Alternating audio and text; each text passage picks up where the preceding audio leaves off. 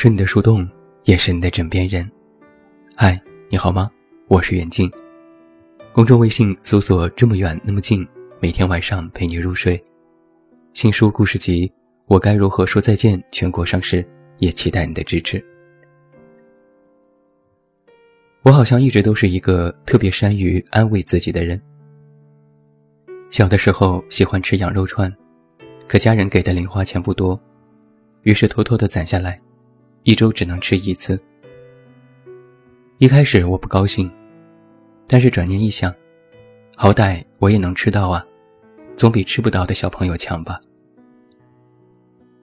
上学考试成绩不够理想，花名册上的名字掉到了第二页。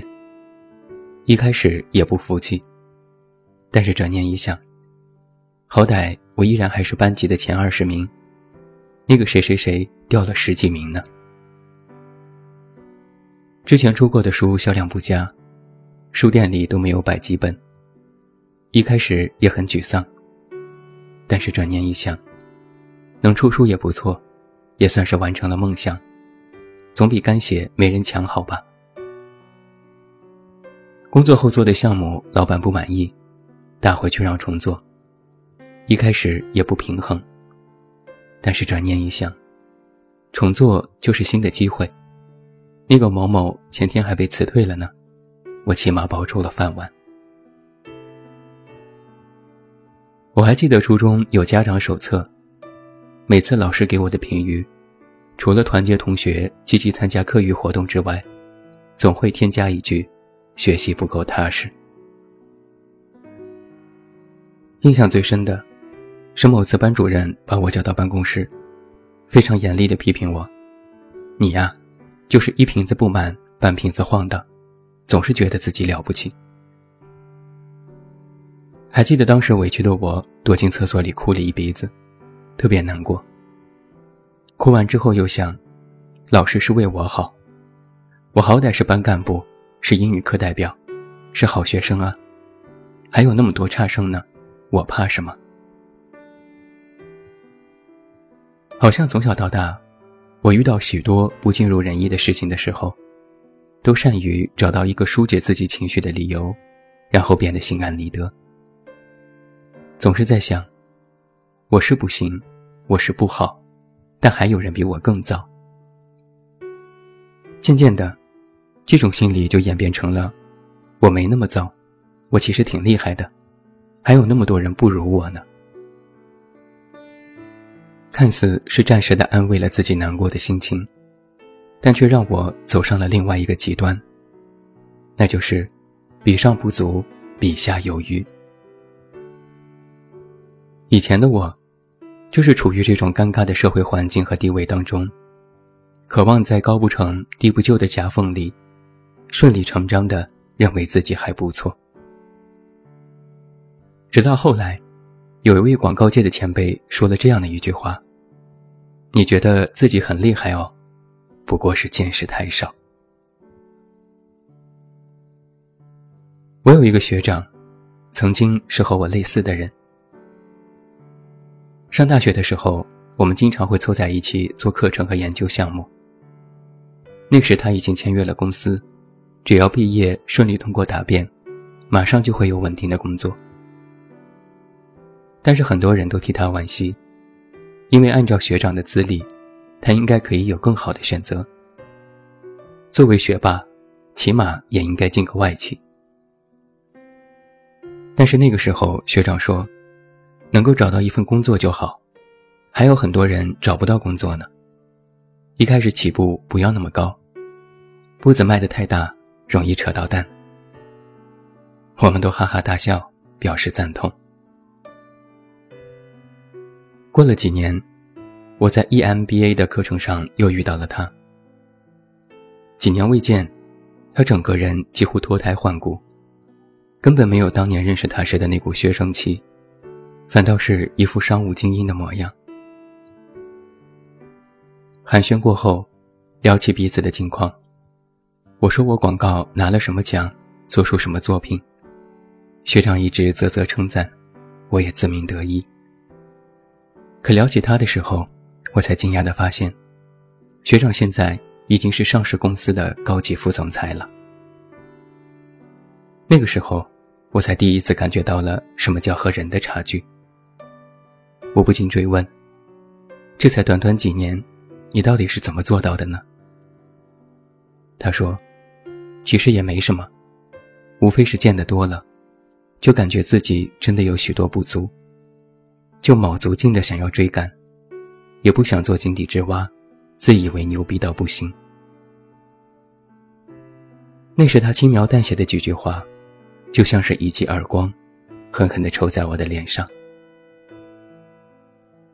学长说，以前觉得自己还挺厉害的，学校的学生会主席，一毕业就能找到工作，觉得自己了不起。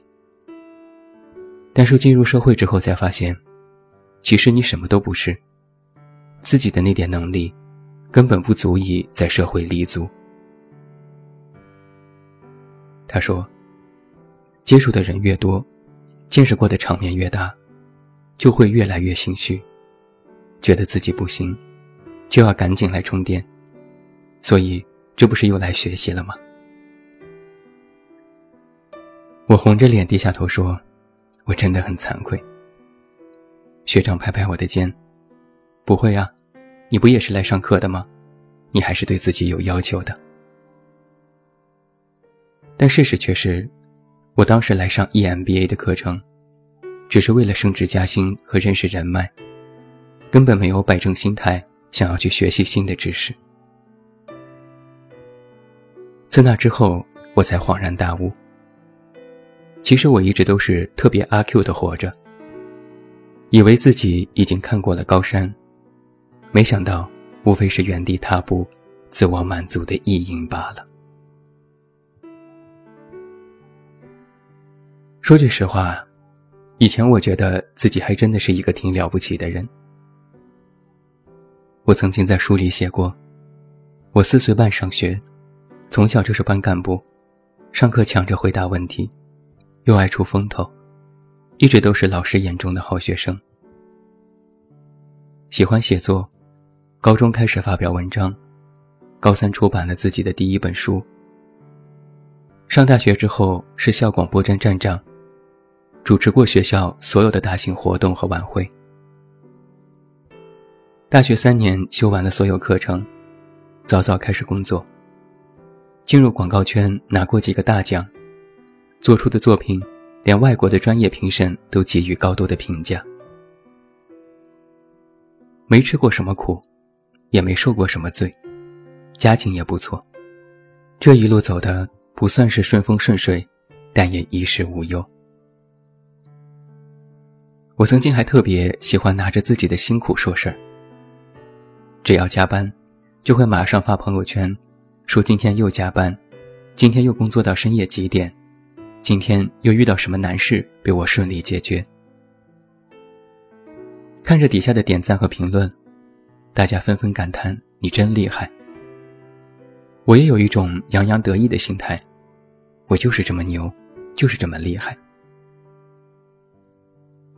后来我的心态就渐渐的发生了变化，不可一世，觉得别人做出的东西都是垃圾，觉得别人写的文章还没我的优秀，觉得别人都不如自己。哪怕真的有人是畅销书作家，是广告界的后起之秀，我也会嗤之以鼻。有什么了不起？无非就是运气罢了。哪怕真的承认了别人确实比自己优秀，也会再次的寻找安慰。真正成功的能有几个？我现在也过得很好，何必非要走上顶点，高处不胜寒呢？现在回想起几年前的这些心态，真的是应了当年班主任的那句话：“一瓶子不满，半瓶子晃荡”，一点儿都没错。前几天我看到好友发的朋友圈，他说的话给予我很大的启发。他说：“基本我二十五岁之前，都不是一个努力的人，身边也没什么厉害的角色。总觉得靠着自己那点小聪明，就足以应付自己的人生。小时候没怎么认真背书，也能考出不错的成绩。上班时每天花两小时就能对付完一天的工作。是真真切切工作几年之后，才意识到，原来厉害的人那么多，而自己不过是个自以为是的垃圾。才开始哭着从头开始学习。我和朋友的这些话非常有共鸣。我是工作了满五年之后才承认了这一点。人的确是有层次之别的。这种层次，不仅是社会地位的差别，更是思维层次的不同，也是在面对自己的时候层次的深度之别。但一个人见识越多，想要明白的事情越多之后，就会体会到自我的不足，也想要去更快的提升。一个真正层次高的人，不是高高在上俯瞰众生的姿态，而是明明已经站在了高山之上，目光所能及非普通人能比。但他看得越远，就会知道，远处有更高的山，远处有更厉害的人。自己其实没什么了不起。之所以能够看得远，不是因为自己有多高大，只是站在了高山之上。层次高，不是觉得自己很厉害，而是真正明白了一个道理：山外有山，人外有人。有的人，觉得自己已经足够好了，已经走到了最高的尽头了。而有的人，从来不觉得自己已经到头，而是不断的想要挖掘自己的潜力，要再继续的攀登高峰。有的人看到别人厉害，觉得不过是走了狗屎运，也不过如此。而有的人，不拿自己的成绩说事，而是善于归零。越是走得远，就越能放低自己的身段和心态。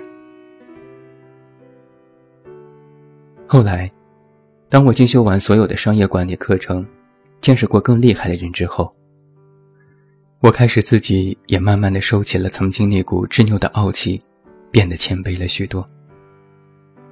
因为我知道，自己没什么了不起，无非是普通人。而那些厉害的人，也是普通人。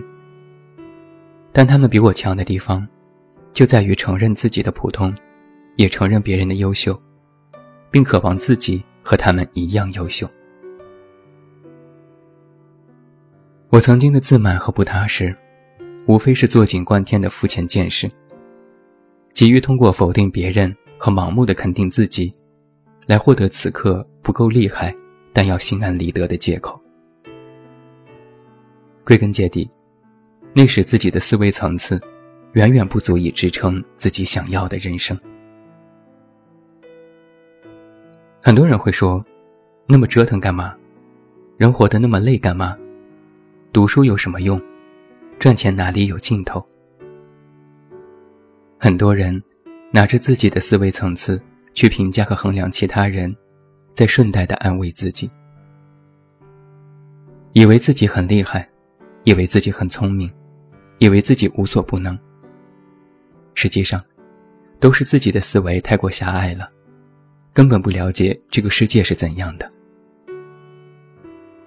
到头来，你目瞪口呆看着外面精彩的世界，看着别人的成功，慌不择路，惴惴不安，又陷入了下一个自我安慰和否定别人的恶性循环。所以是时候改变了，是时候提升自己的思维层次了，是时候放下那些可笑的骄傲了。是时候承认自我的渺小了。人最麻烦的一件事，就是一直活在自我当中，从不知道真正的抬起头看看这个广阔的世界，也不真正的去认知和了解，只慌忙的给别人下定义，只说自己要知足。其实，你不是知足，你只是无知。有这样的一句话：“唯一真正的知识，是知道自己的无知。”你觉得自己很厉害，可能只是见识太少。最后，祝你晚安，有一个好梦。我是远近，我们明天再见。